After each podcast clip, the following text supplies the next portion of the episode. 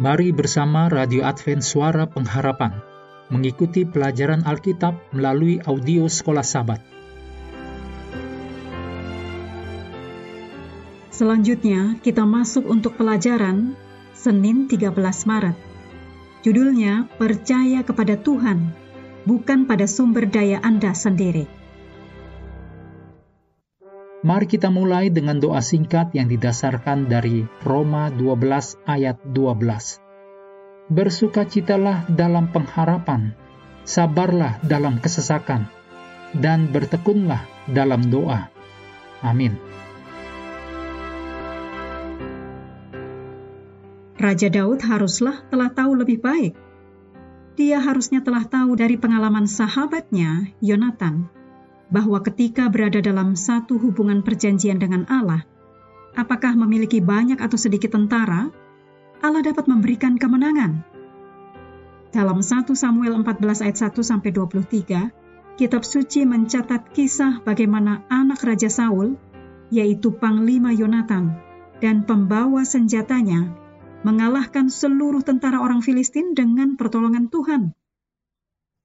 Tetapi terlepas dari pengalaman ini dan banyak yang lain dalam sejarah umat Allah, ketika masa-masa sulit datang kepada Raja Daud, dia mengizinkan iblis menggodanya untuk percaya pada kekuatan dan kecerdikannya sendiri. Dalam 1 Tawarikh 21 ayat 1 sampai 14 dicatat bahwa Daud memutuskan untuk menghitung orang Israel atau menghitung tentaranya. Dan panglimanya yaitu Yoab memberikan nasihat menentang tindakan ini. Perhatikan bahwa gagasan untuk menghitung para prajurit adalah dari iblis. Dia menggoda Daud untuk percaya pada kekuatannya sendiri daripada bergantung pada pemeliharaan Allah dalam pertahanannya. Yoab, panglima tentara Israel, mencoba membujuk Daud untuk tidak menghitung orang Israel, karena Yoab telah melihat Allah bekerja di pihak Israel. Tetapi Daud menuntut supaya tindakan menghitung itu dilanjutkan. Tindakan Daud membawa bencana bagi bangsa itu, seperti yang dinyatakan dalam ayat-ayat selanjutnya. Tidak seorang pun yang sia-sia dalam mempercayai Allah. Saat melakukan peperangan bagi Tuhan, persiapkan diri. Persiapkan sebaik mungkin ada satu kutipan yang dikaitkan dengan penguasa Inggris namanya Oliver Cromwell, hidup di 1599 sampai 1658, yang sebelum berperang berkata kepada pasukannya, "Anak-anakku, percayalah kepada Allah dan pertahankan agar mesiu senjatamu tetap kering." Dengan kata lain, lakukan segala sesuatu untuk berhasil, tetapi pada akhirnya sadarilah bahwa hanya Allah yang dapat memberikan kemenangan.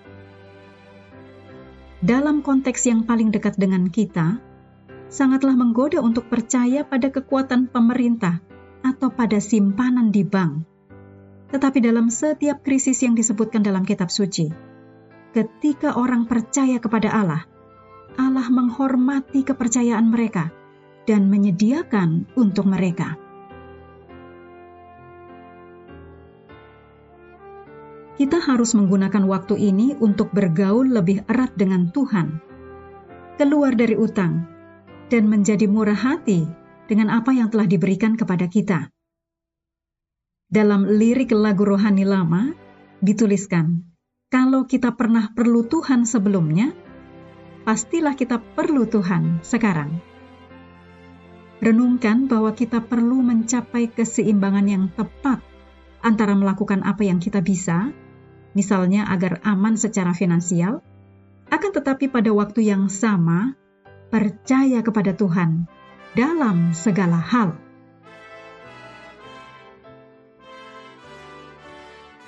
Mengakhiri pelajaran hari ini, mari kembali ke ayat hafalan dalam Mazmur 50 ayat 14 dan 15.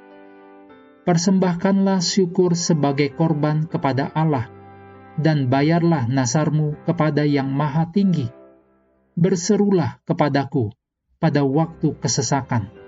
Aku akan meluputkan engkau, dan engkau akan memuliakan aku.